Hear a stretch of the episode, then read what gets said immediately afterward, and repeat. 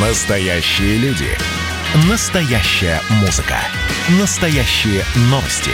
Радио «Комсомольская правда». Радио про настоящее. 97,2 FM. эм. Эдвард Чесноков. Отдельная тема.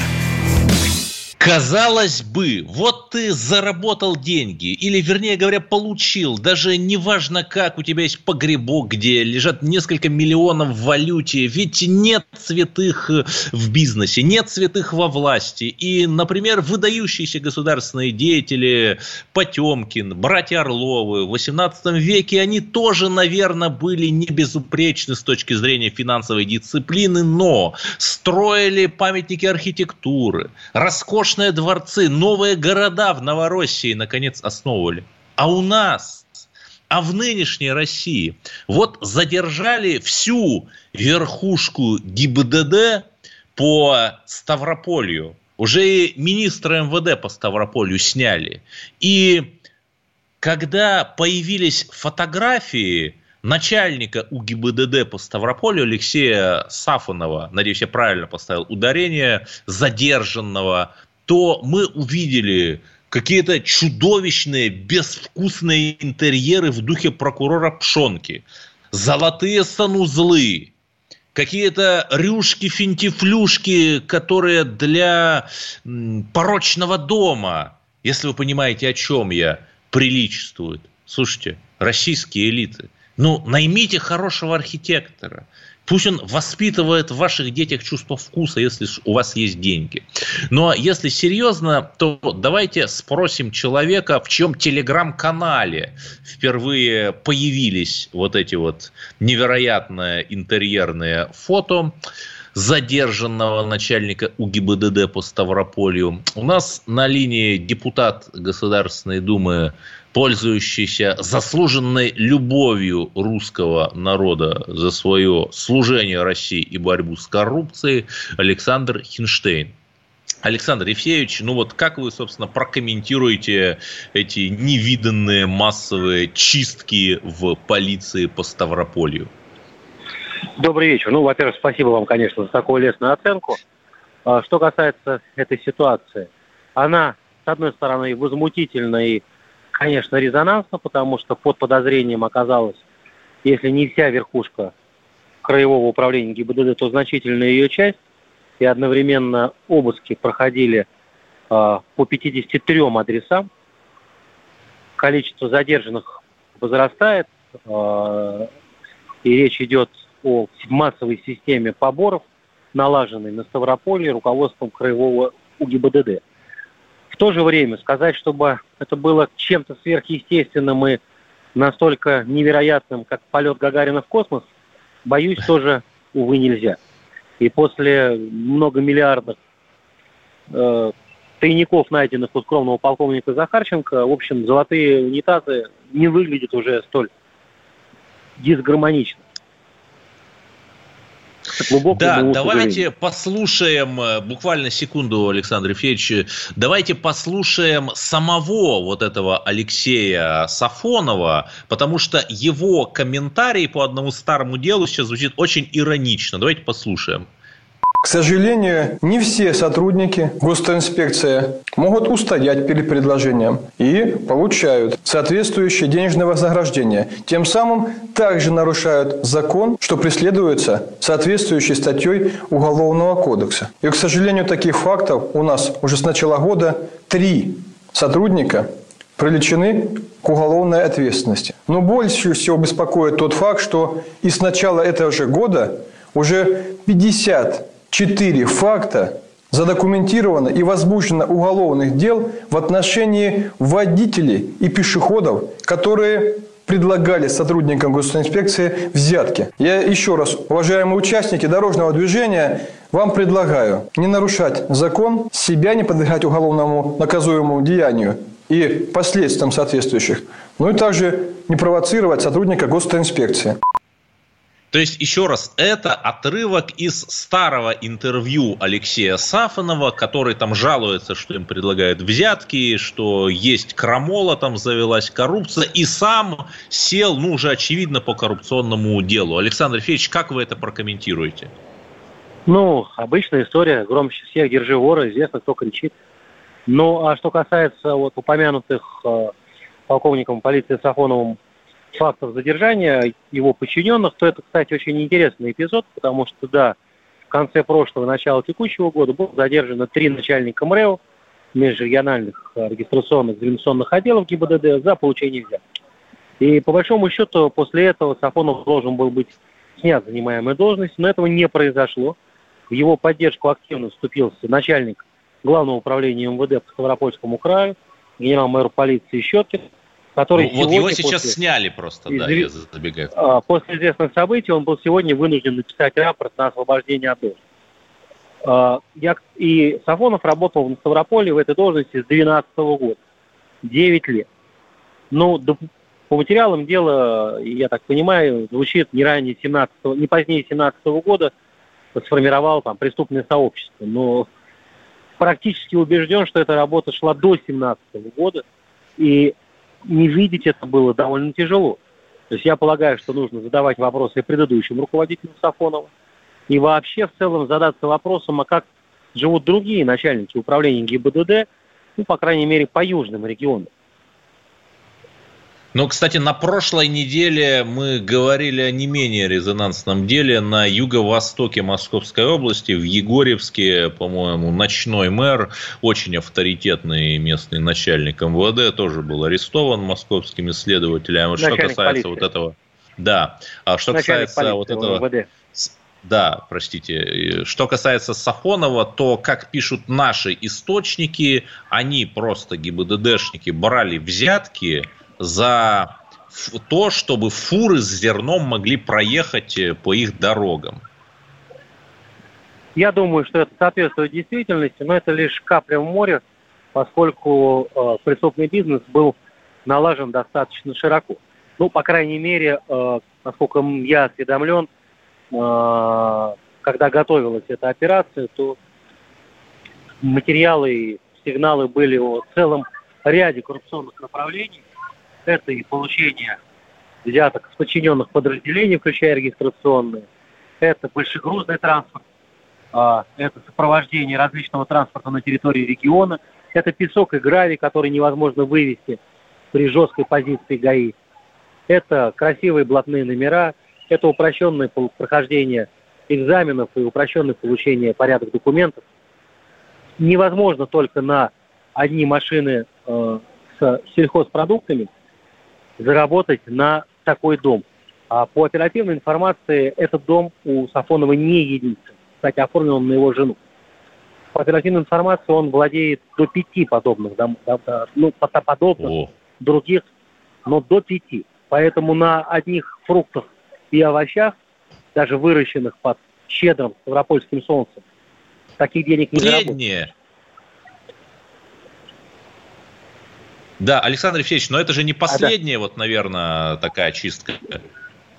Я в этом абсолютно уверен, но только это не чистка, это такая работа, которая необходима, которую нужно вести, но, наверное, она, может быть, должна носить более э, постоянный и системный характер. Хотя в то же время трудно упрекнуть коллег из и, собственно, безопасности МВД, а здесь важно отметить, что основным движителем этих действий была именно сама система полицейская а, и коллег из ФСБ. А, трудно упрекнуть в том, что они закрывают глаза. Знаете, я много лет занимался темой милицейской коррупции, и раньше я мог без запинки перечислить фамилии всех руководящих сотрудников, генералов, которые были привлечены в уголовную ответственность. Сегодня я их даже всех не то что не вспомню, я их даже уже боюсь, всех-то и не знаю. Такого ну, пальцев руки ног не, не хватит. Было. Не хватит. То есть это к тому, что э, головы отрубаются, но на место этих голов вылезают, к сожалению, головы новые. Хорошо, но такой, может, теоретический вопрос, а как тогда побороть коррупцию? Может быть, им э, зарплаты повысить? А то... Вы знаете, но э, безусловно, я за то, чтобы повысить сотрудникам денежное содержание, потому что давно этого не делали, не индексировали. Но корень проблем не только и не столько в этом, сколько во вседозволенности, безнаказанности э, и в наличии какого-то высокопоставленного прикрытия. Вот сейчас история с Сафоновым, она, на мой взгляд, будет показательна с точки зрения ответственности руководителя. Потому что, да, начальнику главка Краевого написал рапорт на увольнение, но он работает там без году недель. И вопросы есть к предыдущим Но руководителям. Там же, если я правильно понимаю, у таких людей, как правило, есть, э, условно говоря, кураторы в федеральном центре. Ну, мне трудно отвечать, по-разному это может быть, но то, что такие вещи не могут происходить на абсолютно безвоздушном пространстве, это факт. Поэтому подождем, кто из руководителей ответит за действия Сафонова. Ну, а что касается того, как вообще, как философский вопрос ваш в целом, эту ситуацию изменить. В общем, вот здесь бы я бы поддержал задержанного ныне коллегу Сафонова, бывшего теперь уже коллегу, который говорил о том, что не надо брать и не надо давать. Но при этом да. надо не просто говорить, но и своими действиями эти слова подтверждать. Не берите и не давайте. Наш э, эфирный блок заканчивается. Спасибо. С нами был депутат Государственной Думы, борец с коррупцией Александр Хинштейн, с которым мы обсуждали резонансные аресты в ГИБДД по Ставропольскому краю. И 8 800 200 ровно 9702. Позвоните в прямой эфир и скажите, как вы относитесь к предложению ввести ответственность за призыв к отказу от прививки. В следующем блоке мы обсудим это с человеком, который знает о прививках все. Оставайтесь на линии. Эдвард Чесноков. Отдельная тема.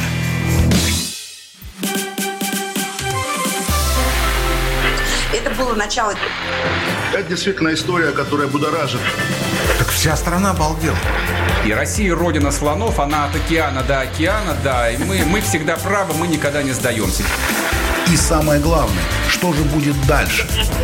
Комсомольская правда это радио.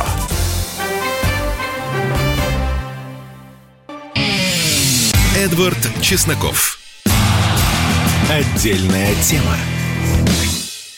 В общем-то, новость, над которой можно было бы посмеяться. Первый заместитель председателя Общественной палаты Ленобласти Владимир Петров предложил ввести уголовную ответственность за призывы к отказу от вакцинации от коронавируса. Соответствующее обращение он направил на адрес главы Минюста России. Вот что же это такое? Как вы к этому относитесь? Потому что понятно, что когда вот такого рода всевозможные приближенные связанные с всевозможными регалиями что-то говорят, то это же оценка того, как мы с вами отреагируем. Там, если скажем да, то, скорее всего, это будет введено. 8 800 200 ровно 9702, телефон прямого эфира. Скажите, что вы об этом думаете. Надо ли вводить уголовную ответственность за призыв к отказу от вакцинации?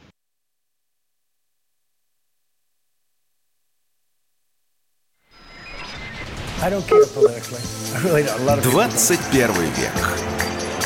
Эпоха fake news, кликбейта и хайпа. Достоверность на вес золота. Правда для истины. Каждое слово имеет значение. Радио.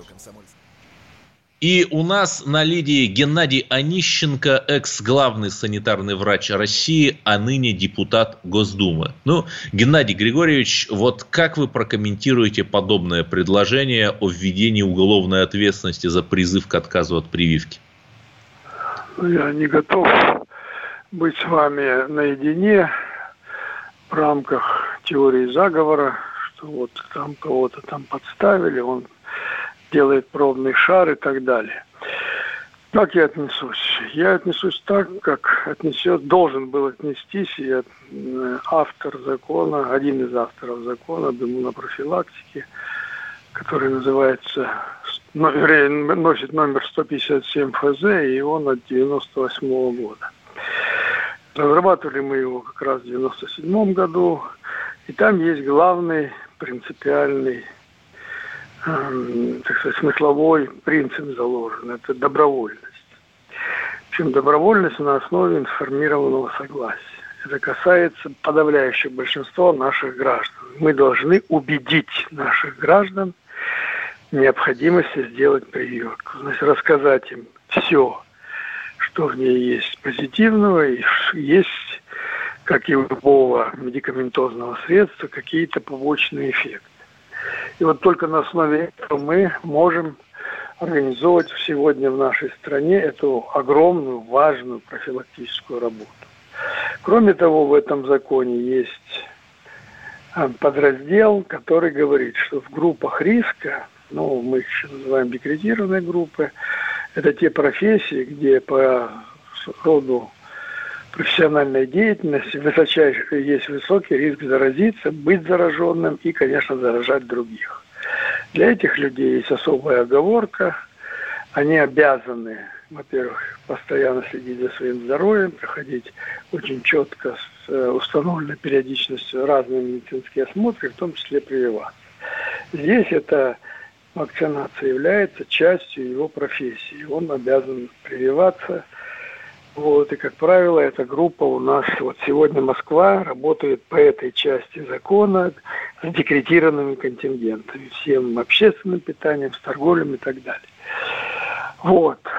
Поэтому сегодня этот принцип срабатывает. На основании этого принципа мы решили важнейшие задачи. Это ликвидация кори, ликвидация полиомиелита в нашей стране. Но это еще в советское мы... время.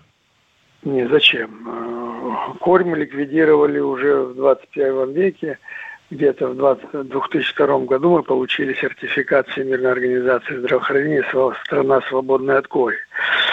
Но потому, потому что у нас соседи наши, бывшие сограждане, соотечественники, например, Украина, где долгое время вообще не прививали, там много говорят о демократии, но занимается геноцидом коренного населения. Вот. Включая русских. Из-за этого у нас из-за этого у нас еще регистрируется корь, хотя сегодня корь самая опасная из детских инфекций, но мы ее поддерживаем на должном уровне. Она является у нас спорадическими случаями, потому что мы сегодня используем этот закон. Теперь о сути вашего вопроса. Да. Кого можно наказывать и нужно наказывать, даже в рамках того закона, который уже сегодня есть. Здесь бы я, как говорится, выступил в некотором роли против своего корпоративного сообщества медиков. И они сегодня главные, одни из главных, играющих отрицательную скрипку. Ну, например, из последних событий двух недель. Некий врач, ортопед, который еще к тому же занимается частным бизнесом, возглавляет какую-то там частную структуру. Наверное, она хорошая, раз она существует, значит, люди ей верят и идут этой структуре. Вот. Он вдруг начал заявлять на всех каналах, телевидение, радио, на в печати, что наша вакцина российская, дескать, приводит к тому, что люди стерилизуются и лишаются самого главного смысла в этой жизни – создавать потомство. Да, и копыта это, вырастают. И это глубочайший непрофессионализм. Если это глубочайший непрофессионализм, то я бы здесь поставил вопрос о его пребывании во врачебном сообществе. Даже э, студент, который прошел только курс иммунопрофилактики или инфекционных болезней, да, он не очень продолжительный в процессе шестилетнего обучения, этого мракобесия нести не может. Но он несет, значит, у него есть какой-то интерес. Интерес пиара, интерес э, влияния. Вот. Более того, я скажу, что наше население сегодня не готово к такому подходу и не должно быть унижено вот таким подходом. Нет, значит, к стенке там или в тюрьму и так далее. Только с декабря, э, с августа прошлого года по октябрь прошлого года, 2020 года, мы в стране за три месяца привили 70 миллионов человек от гриппа. Причем грипп каждый год это тоже совершенно новая инфекция – вот, которая создается буквально в марте накануне, но ну, вот, мутирует, масштабируется и так далее. Значит, это говорит о том, что наше население готово. Но в чем мы проиграли?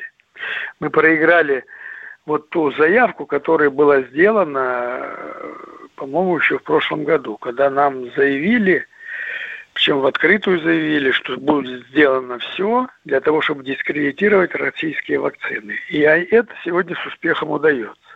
Все те фейки, которые вбрасываются, вся та ну, кампания, которая проводится, она проводится очень профессионально, она проводится с расчетом на восприимчивые группы населения, на молодежь, на пожилое население, на средний возраст и так далее, и так далее. Вот такими вбросами, рассказами, небылицами. Да, все эти сообщения от знакомого сотрудника морга, где сожгли уже 10 тысяч трупов, умерших, конечно, да, от коронавируса. Ну, про морги я не читал, а вот о том, что, дескать, люди умирают и э, так далее, то это, как говорится, да, сегодня на планете живет вакцинозависимая популяция. 7 миллиардов населения живет в состоянии, когда их с первых дней жизни начинают прививать. У нас в стране это туберкулез, у нас в стране это гепатит. Если родители или являясь носителем, а их, к сожалению, у нас сегодня много. И пошло по всей жизни. Но это дает нам увеличение средней продолжительности жизни, это дает нам то, что нет тех библейских пандемий, которые написаны и в Ветхом, и в Новом Завете. Да, и моровая а это, язва. Знаете, произведение является корпоративной мудростью всего человечества. Э, Геннадий Григорьевич, вот вы о будет. фейках сказали. У меня вот вопрос. Буквально сегодня медиасфера взорвалась, потому что ряд СМИ, в том числе иноагенты, написали, что вот они изучали так называемый коронавирусный реестр Минздрава, и якобы они там нашли 29 миллионов записей больных коронавирусом, то есть в 5 раз больше официального числа заболевших коронавирусом за все время пандемии. Вот это правда? Ну, понимаете, с точностью до единицы дать цифру как в сторону уменьшения, так и в сторону увеличения нельзя. Тем более в медицине существуют правила. Существуют правила в процессе эпидемического подъема, вот, эм, пандемического подъема с целью э, более раннего выявления мы идем на гипердиагностику. То есть человек пришел на прием к врачу или позвонил, что у него температура. Она же может быть не только от коронавируса.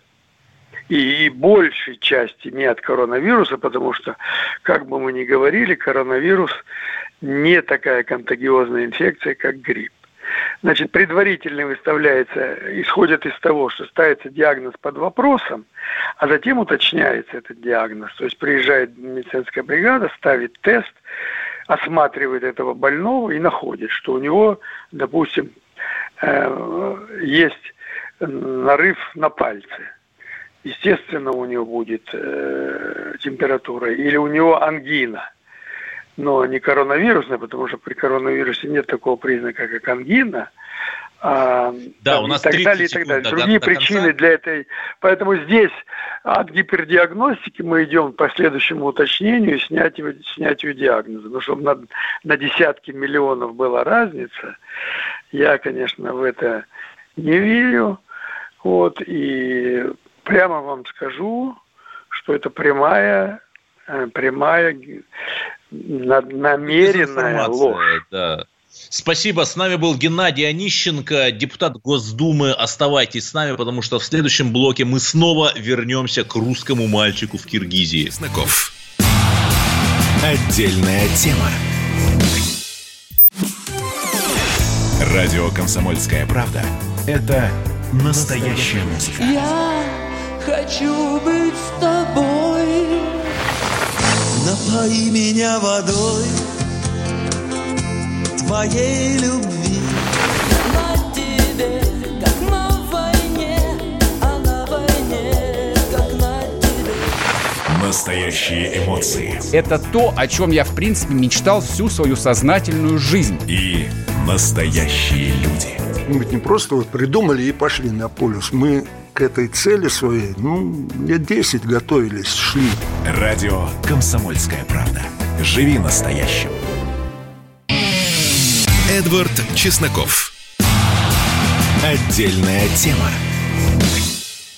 8 800 200 ровно 9702, телефон прямого эфира. Скажите, что вы думаете о предложении наказывать уголовно людей, которые призывают против вакцинации? А пока перенесемся в Среднюю Азию. Мы многократно уже говорили о дичайшей истории с русским мальчиком. Мы не говорим его имя из этических соображений, потому что он несовершеннолетний, которого на спортивных сборах в Киргизии две недели подряд избивали. Избивали за то, что он русский, избивали за то, что он христианин. И совершенно неожиданно я, да даже лет пять назад я не могу такого представить себе, глава Россотрудничества Евгений Примаков, при том, что да, к нему там некоторые наши деятели патриотического лагеря относятся скептически, но он пригласил этого мальчика в Россию, и сейчас сам патриарх Кирилл направил мальчику в Киргизию письмо о том, что Святейший с большой тревогой узнал о произошедшем, о том, что он призывает его проявлять мужество и силу духа, и приглашает мальчика посетить в Москву, чтобы совершить паломничество к православным святыням. Вот что это такое? Это такой консервативный популизм на фоне того, что у нас там и в экономике, и в политике не все в порядке, или действительно новый реальный поворот к традиционным ценностям. Мы попытаемся выяснить это с нашим уважаемым экспертом, философом, историком, блестящим полемистом Егором Холмогоровым. Егор Станиславович, как прокомментируете этот поступок святейшего?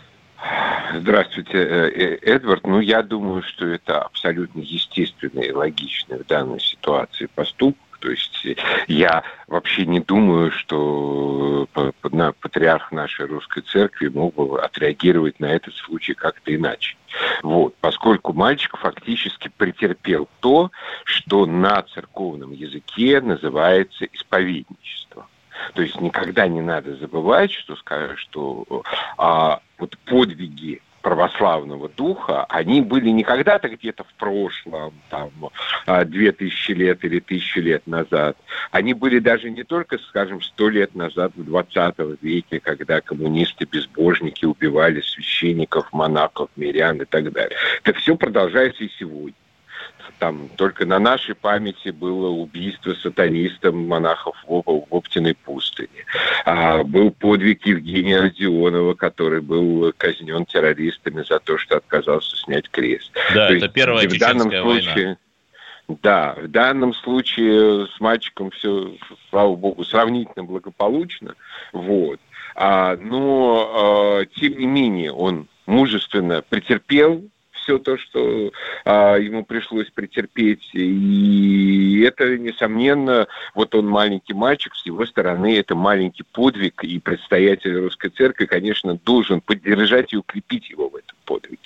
Дать понять, что вот а, готовность быть христианином до конца, а для нас, как бы для, как для представителей русского общества, не менее важно то, что э, готовность быть русским до, до конца, как бы не э, заявлять, что я кто-то еще, там, не мимикрировать, не переписываться срочно в киргизы и казахи или кто, кого-то еще. Это все очень важно. И очень важно, что действительно на государственном уровне, на общественном уровне, на церковном уровне вот такая ситуация получает поддержку не только в плане того, что мы решительно осуждаем действия этих подонков, которые а, таким образом с ним обращались, но и, и в том плане, что мы... в Украине.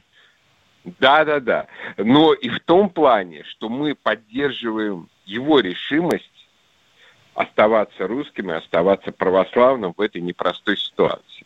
Ну а что касается, собственно, вот этих подонков и той среды, которая их породила, мне кажется, что это все а, продукт вот той самой политики, которую Россия, к сожалению, проводила после распада СССР, когда мы, по большому счету, награждали все отделившиеся от нас страны за нерусскость, за антихристианство, за антиправославие, что чем больше они нас ненавидели, чем больше они плевали в лицо, тем больше мы посылали экономической помощи, тем больше мы принимали на каких-то совершенно издевательских для нас условиях мигрантов, тем больше мы э, лебезили перед ними на международной арене, как бы что угодно, лишь там, не знаю, называйтесь нашими друзьями. В то время как политика должна была быть прямо противоположной, что любая антирусская активность, любая антиправославная активность немедленно наказывается жестокими репрессиями со стороны России. Там, самыми разными, как бы в самых разных степенях, от а, экономического неблагоприятствования, от неблагоприятствования, скажем, в миграционном вопросе, и до в каких-то случаях военных акций, когда, э, как очень хорошо выразился Владимир Путин вот в своей недавней статье а, про единство русского и украинского народов, вот, о том, что мы один народ, что мы не дадим использовать наших близких против нас. Что если как бы доходит до такого, то, мне кажется, уместно при, применять и силу. В данном же случае, я думаю, достаточно большое количество существует рычагов воздействия на тот же самый Кыргызстан, чтобы он, как говорится, извинялся чтобы а, извинялись а, в этом мире не только, скажем, перед нашим уважаемым Рамзан Ахматовичем, но и перед другими инстанциями, например, перед русским народом. Да, но при этом у нас э, на линии публицист и философ Егор Холмогоров. Очень многие, даже там из условно консервативного лагеря телеграм-публицистов говорят, что все, о чем вы, Егор Станиславович, говорите, там доктрина русский Донбасс и э, какие-то кивки наших политиков, в том числе от правящей партии в сторону Донбасса. Вот это там русская тема, да, даже авторская программа Егора Холмогорова на канале Арти об истории славян, которую я всем советую посмотреть, что все это такой грандиозный симулятор, такое сурковское заигрывание с русской повесткой, чтобы вот просто пар русской весны ушел в свисток. Вот это правда? Слушайте, ну это э, какая-то абсолютно нелепая постановка вопроса, потому что а, что значит а, заигрывание, что значит пар свисток? То есть э, от любых как бы действий, там, не знаю, нашего государства, нашего официоза и так далее в русскую сторону, рано или поздно формируется какой-то позитивный эффект, позитивный след. Начиная от того, что появляется правовая основа для того, чтобы требовать определенных вещей, это не значит, что чиновники сразу начнут эти вещи делать. Но у нас появляется правовая основа когда мы, скажем, э, на Северном Кавказе, то в Адлере разрушают памятник русским, то снимают э, в э, Черкеске плакат с великим русским полководцем Суворовым. Мы можем сейчас да, это Адлер Туркменов, местный и, член да, партии, да. да, «Справедливая Россия» сделал. И, кстати, его до сих вот. пор не исключили там из партии, ничего, по-моему. Ну, вообще, это поразительно, конечно. Это, конечно, поразительная история, которая много говорит, э, хотя, казалось бы, в предвыборный год за такие вещи как бы нужно сразу э, исключать, чтобы мотивировать скажем так, э, а голосовать за эту партию кого-то, кто из русских людей, кто хотел бы за нее голосовать. Потому что так вот не совсем понятно. То есть за кого ты голосуешь? За Адлера Туркменова или кого-то еще? То есть, понимаете, я за то, чтобы наша там власть, оппозиция, депутаты, министры, э, э, руководители всех уровней заигрывали, как вы, как вы выразились, с русской повесткой. Потому что а, это потому что они не должны по логике вещей с ней заигрывать. Они должны быть русскими, они должны иметь русскую идентичность, они должны а, поступать как русские. Ну, как бы давно сформулирован хороший тезис, что как бы лицемерие – это дань, которую порог платит добродетели. Вот если наши чиновники не русские, если они, они ощущают себя русскими, им должно э, прийти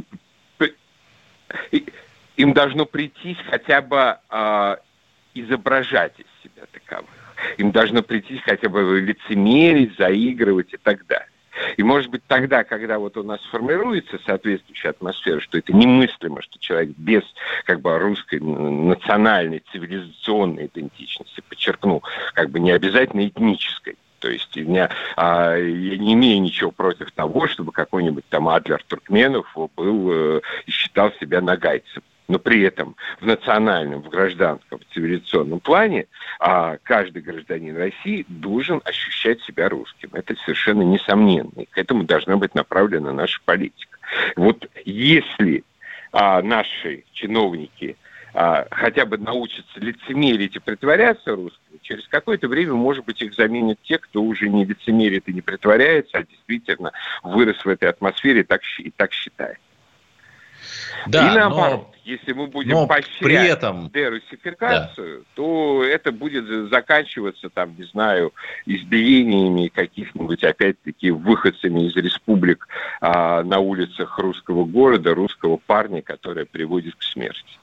Ну, к сожалению, это периодически происходит уже сейчас. С нами был Егор Холмогоров, публицист, философ, автор видеолекции об истории славян и о том, откуда есть пошла земля русская. Я призываю вас всех их посмотреть. Они есть на YouTube э, странице телеканала RT. И 8 800 200 ровно 9702 у вас остается последняя возможность позвонить в прямой эфир и сказать, что вы думаете об идее уголовного наказания за призывы к отказу от вакцинации. А мы в следующем блоке поговорим о Белоруссии, ибо наша любимая Светлана Тихановская долетела аж до Вашингтона. Эдвард Чесноков. Отдельная тема. Моя идеология, мое, мое личное убеждение очень простое. Я хочу контактировать с государством, любым причем, минимально. Я хочу, чтобы оно обо мне знало минимально. Я люблю, вот когда человек, нормальный, умный человек, я сейчас про тебя, а, говорит, что существует теория заговора. Ежедневно Сергей Мардан и Мария Бачинина делают ваше утро незабываемым. Стартуем в 8 часов по московскому времени. Ну, я, к сожалению, не юрист, но, наверное, и слава богу, иначе бы вы меня и слушать бы не стали бы. Эдвард Чесноков. Отдельная тема. У нас на линии Роман из Санкт-Петербурга. Вы в эфире. Здравствуйте. Э, здравствуйте, Эдвард. Вы задали несколько вопросов, хотел бы вкратце ответить. Mm-hmm. За призывы не вакцинироваться, я считаю, конечно, уголовная ответственность это слишком, а, допустим, какой-нибудь штраф средней величины можно было бы сделать. Вот это первый вопрос. Второе, хотел вот по гаишнику-коррупционеру сказать вот что. Э, дело в том, что вот это преступление, которое происходило, он годами брал взятки, это длящееся преступление. Более того, плоды своего преступления он не прятал никуда, он их открыто манифестировал. И все вокруг видели, что вот этот гаишник живет прекрасно. Я вам скажу, под любым большим городом есть куча коттеджных поселков, где живут вот эти прокуроры, гаишники и прочие работники наши высокопоставленные, к сожалению, правоохранительных органов. Поэтому я полностью согласен с Кенштейном, что надо шерстить, шерстить и проводить там постоянные чистки. И начинать надо прежде всего с их имущества, потому что все все видят. Народ все видит и все знают. Вот что я хотел сказать. Ну, кстати, да, вопрос социальной справедливости. Но пока, как я и обещал, поговорим о Белоруссии.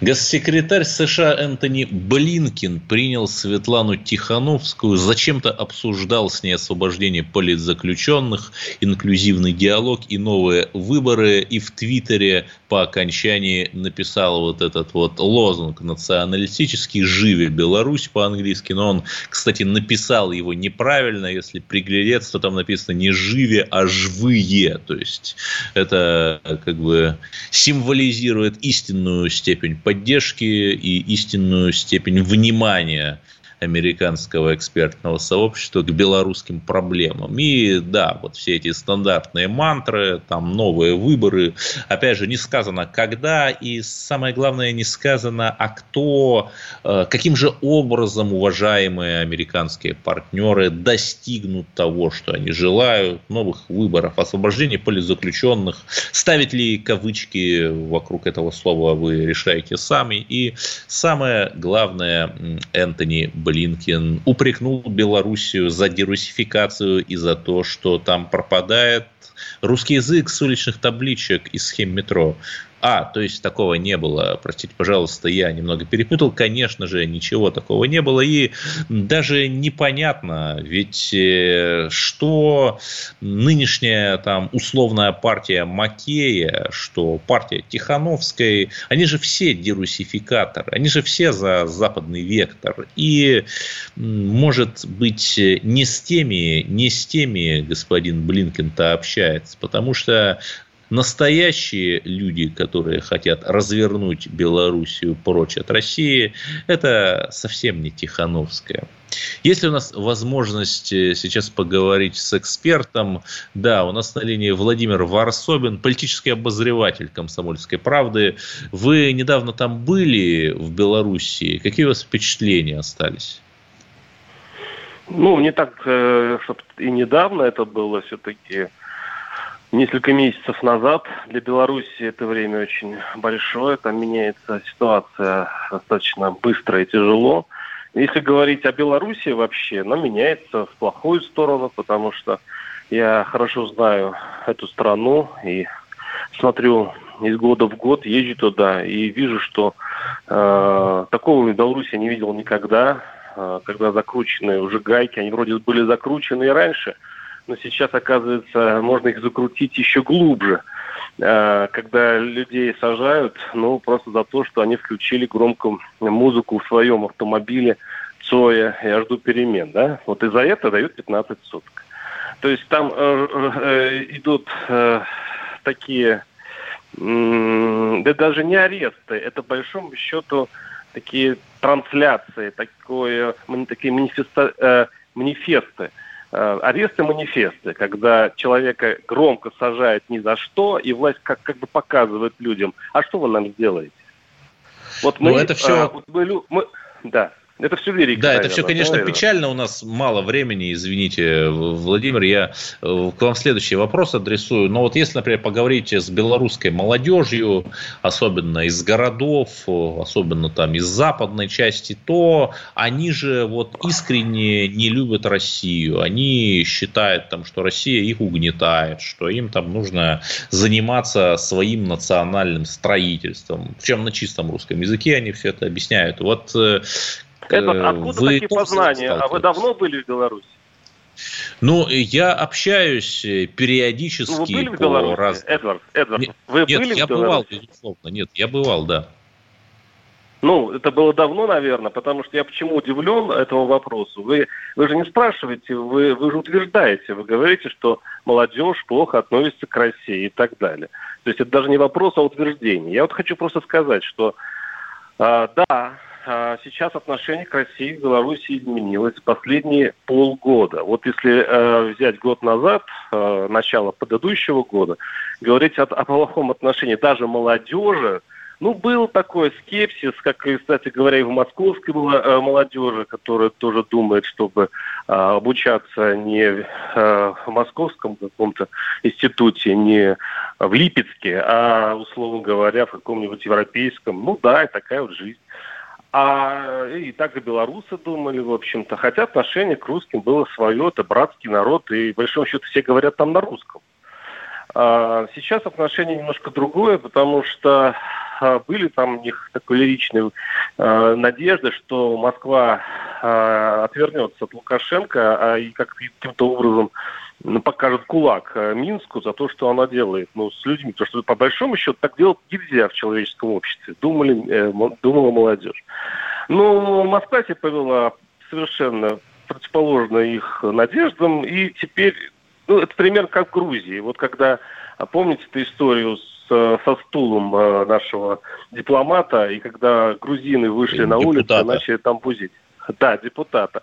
Да, многие, то есть в Москве пропаганда построила э, всю агитацию на том, что это грузины не любят русских. На самом деле э, грузины не любят Москву, грузины не любят Москву как официальную Москву, не любят Кремль, не любят Путина, не любят, допустим, Единую Россию.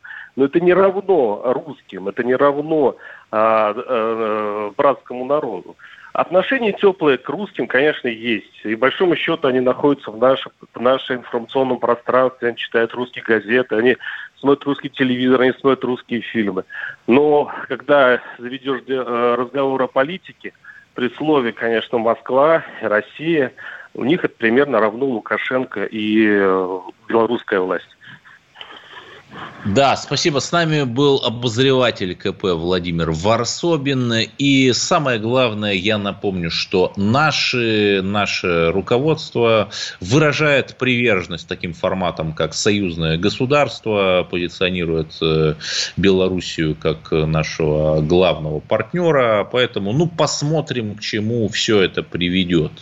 И самое главное, дорогие друзья, что бы ни случилось, верьте в лучшее, потому что хуже быть уже точно не может. С вами был Эдвард Чесноков. Слушайте радио «Комсомольская правда». Эдвард Чесноков. Отдельная тема.